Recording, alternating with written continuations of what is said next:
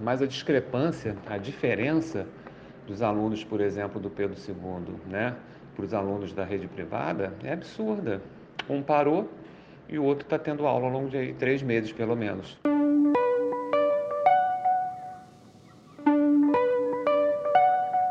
Olá!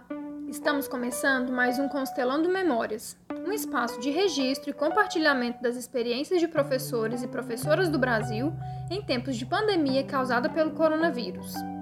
Eu sou a Josiane Kunzler e no terceiro episódio dessa série, o professor de física Sandro Soares Fernandes nos conta sobre as diferenças entre as realidades enfrentadas na rede pública e na rede privada de ensino no Rio de Janeiro. Bom dia, ou boa tarde ou boa noite, né? É, o meu nome é Sandro Fernandes, sou professor de física, né? Com muito orgulho, apaixonado pela profissão. Atuo aqui no, na cidade do Rio de Janeiro. É, tanto em escola pública, né? Colégio Pedro II, a unidade ali de São Cristóvão, pertinho do, do Museu de Astronomia, quanto em escolas particulares também, né? O Colégio Palas, na Tijuca, o Colégio Santo Agostinho, no Leblon, e o Centro Educacional La Lagoa, na unidade do Norte Shopping. O Colégio Pedro II faz parte da rede federal de ensino. E diferente das escolas das redes estadual e municipal do Rio de Janeiro, que já apareceram nos relatos anteriores, ele não retornou às atividades ainda, nem mesmo de modo remoto. Desde que suspenderam as aulas, a gente está completamente parado, né? A gente praticamente não faz nada. Reuniões de equipe, é, semanalmente a equipe de física se reúne, né? Para debater, para ver quais são as discussões. E é muito complicado porque é uma escola muito grande, são muitos alunos e a maioria dos alunos a gente sabe que às vezes não tem condições de desenvolver um, um trabalho remoto com eles, né, à distância, porque precisa ter um computador, precisa ter uma boa internet, né, precisa usar determinadas plataformas do Google ou outras plataformas que às vezes eles não têm acesso. Então é muito complicado, a discussão é muito grande e a gente não consegue caminhar, entendeu? A gente não sabe exatamente como é que a coisa vai ficar. Enquanto isso, nas três escolas da rede privada em que o professor dá aula, o conteúdo curricular segue normalmente, por meio de aulas online que exigem muito mais tempo de preparação do que as aulas presenciais. Eu estou há três meses dando aula, quer dizer, de forma remota, né? Toda semana, aulas online para os alunos da escola privada. Eu dou aula em mais três escolas, fora o Pedro II, né?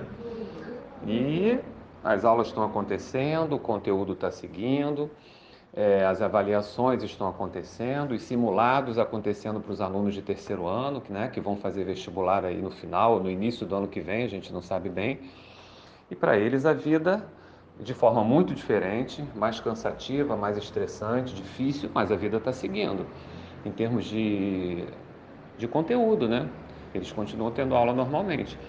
E para o professor, para a gente, realmente está muito cansativo, porque é isso. O, você prepara uma aula que você dá. Normalmente as aulas são de 30 minutos. Né? Em todas as escolas que eu estou trabalhando agora da rede privada, está mais ou menos padronizado em 30 minutos. Mas você preparar uma aula de 30 minutos, num PowerPoint, se você quiser preparar uma experiência para filmar, alguma coisa assim, o desgaste é muito grande. O tempo que a gente perde é muito grande.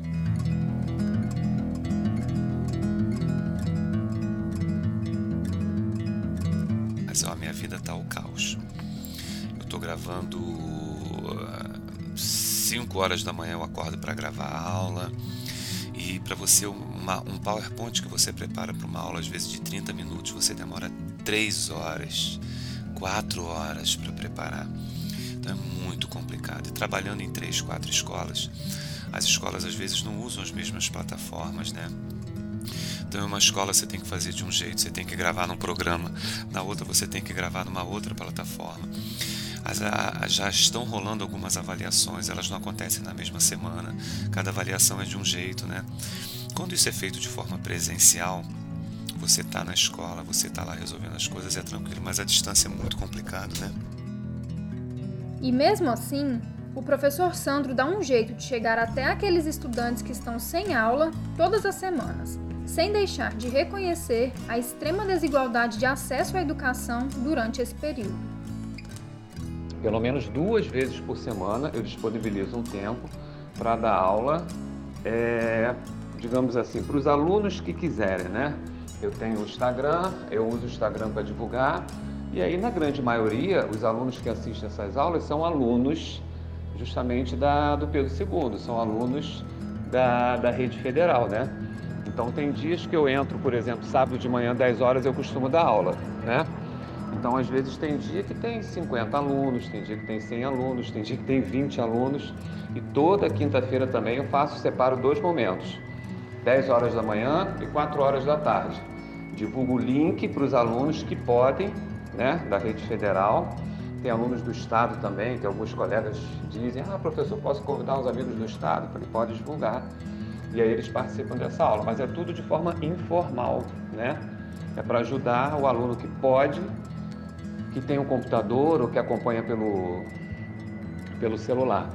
Eu dou aula para eles, bato, bato um papo, trabalho com determinados temas, revisão de temas antigos, às vezes alguma discussão de alguma coisa nova, mas nada que seja efetivamente conteúdo, né? Que tenha uma sequência didática para eles, porque oficialmente a gente não pode fazer nada, né? Não tem nada acontecendo. Mas a discrepância, a diferença dos alunos, por exemplo, do Pedro II, né? Para os alunos da rede privada é absurda. Um parou e o outro está tendo aula ao longo de três meses, pelo menos, né? Tanto é que já fech... alguns já fecharam período, fecharam bimestre, já estão fazendo avaliações, já estão indo para o segundo bimestre, estão indo para o segundo período, quer dizer. E a coisa na federal está parada. E em relação ao processo de transição para o digital nas escolas privadas, o professor Sandro relatou ter tido uma experiência muito positiva. Bom, isso foi uma coisa muito positiva, importante, acolhedora, surpreendente para a gente. Em todas as escolas, as três escolas né, privadas que eu trabalho, o apoio da direção e da coordenação foi muito grande. As reuniões, saber que cada professor tem o seu tempo, os treinamentos que nós tivemos, isso foi muito importante para que o, o resultado fosse do jeito que está sendo, né? Satisfatório. Em todas as escolas, eu sou coordenador em duas escolas, né? Sou coordenador de física no Colégio Santo Agostinho, do Leblon, e sou coordenador de ciências da natureza no Palas. Né? Em todas essas escolas e no CEL também, no Centro Educacional da Alagoa, o acolhimento que nós tivemos foi muito grande, né? As reuniões, o reconhecimento da coordenação de que os professores estavam sobrecarregados, né? Tanto é que a carga horária nossa nas escolas, já sabendo que o tempo que a gente precisa, né, que demanda para a gente preparar o material é muito grande, a nossa carga fica reduzida, né? Até porque senão o aluno nem consegue assistir, acompanhar todas as aulas. Então, por exemplo, eu no céu eu tinha uma carga de seis tempos semanais, né? Na verdade, eu dou dois tempos de 30 minutos por semana. Então, dos seis eu tenho dois justamente porque eles sabem que o trabalho que a gente tem para preparar essas aulas é muito grande, né? Então, todas as escolas que eu trabalho, o acolhimento, a atenção, o acompanhamento foi muito grande. Em algumas delas, é, professores ganharam quadros que não tinham em casa, em outros tiveram computador que foram emprestados, né, mesas digitais que foram emprestadas. Então isso é muito importante, né? Quer dizer, eu, por exemplo, me senti acolhido em relação às escolas que eu trabalho, né? Não sei como é que a gente teve a coisa aí, né? Pelas outras escolas, mas eu tive muita sorte. As escolas que eu trabalho, o reconhecimento foi muito grande. Em todas as reuniões, os coordenadores logo começam fazendo um acolhimento e dizendo quanto que eles sabem que o nosso trabalho está sendo desgastante, está sendo difícil, e eles agradecem. Então isso aí está sendo muito legal, muito bom mesmo. Para o professor, Outros recursos poderiam ser explorados para diminuir os impactos na educação causados pelo distanciamento social e pela desigualdade de acesso à internet e a dispositivos mais caros, como computadores. Tudo aconteceu muito rápido. Acho muito difícil, né? É, montar uma logística Dizer, levando em consideração que nós temos um sistema de ensino público ruim aqui no Brasil, muito difícil essa logística de, de conseguir ter uma estrutura para que os alunos em casa, independente de onde eles morem, independente de, de qual seja a, a, qualidade de vida deles, eles possam assistir as mesmas aulas, né? Isso é muito complicado. É claro que se você sabe disso com antecedência, a, sei lá, o governo fazer algum tipo de convênio com as operadoras de celular, entendeu? Para que pudesse. Já não foi feito isso? Por exemplo, nas escolas públicas, os professores ganhavam computadores, teve época, por exemplo, no Pedro II, que os alunos ganharam um tablet, né? Ao invés disso, talvez pensar num, num, plano em que eles pudessem ter acesso à internet né, durante esse intervalo de, de pandemia, poderia ser uma possibilidade para os alunos e para alguns professores também que tivessem necessidade, porque aí poderia tentar fazer um trabalho remoto, né? Quem sabe utilizar nesse momento a TV, né? A TV Escola, a TV Cultura, a TV Senado, porque eu acho que é, acesso à TV e à rádio, esses alunos até com mais dificuldade financeira, com mais, né, os alunos mais carentes, talvez eles tenham. Então, talvez usar também isso, né? Por que, que, não, por que, que não é feita uma, uma divulgação em cima disso? Por exemplo, as aulas da, da Hora do Enem, da TV Escola, né? aquele antigo Telecurso 2000, quer dizer, podia pensar, montar um grupo de trabalho grande para tentar, de alguma forma, fomentar né? e aumentar a quantidade de aulas, por exemplo, na TV, programas de rádio. E apesar de todas essas dificuldades, o professor vê uma oportunidade de aprendizado com essa pandemia. O que, que a gente pode aprender como sociedade com tudo isso? Eu acho que o principal é a valorização da ciência. É isso que eu acho que está fazendo mais falta, né?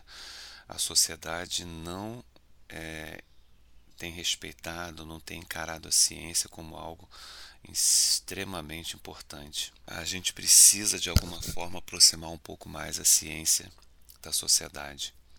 A sociedade não tem mais aquela credibilidade na ciência. Sabe aquela coisa do, do pós-guerra, né? período da Guerra Fria, Segunda Guerra Mundial, que a ciência cresce com certo né, respeito, um, um respaldo, isso não acontece mais. Pode ser que depois dessa pandemia toda, quando isso passar, que a gente não sabe quando, as pessoas, né, a sociedade como um todo, encare a ciência de uma forma diferente. Eu tenho uma expectativa boa em relação a isso, né, pelo menos nas escolas, os estudantes, eu acho que isso pode fortalecer um pouco o ensino de ciências. Né?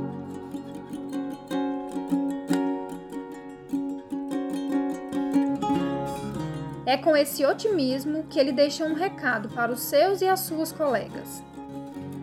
E avisar para os outros professores aí que estão nessa luta que isso logo, logo vai passar e vamos torcer para isso passar logo e para a gente sobreviver, para a gente poder estar tá de volta aí com os nossos alunos, para poder pegar os nossos alunos e levar para o museu e poder curtir. Gente, as pessoas estão querendo se ver, estão querendo se abraçar, estão querendo estar tá juntos, né? Então, eu acho que vai chegar um momento que que a gente vai voltar para a sala de aula, né?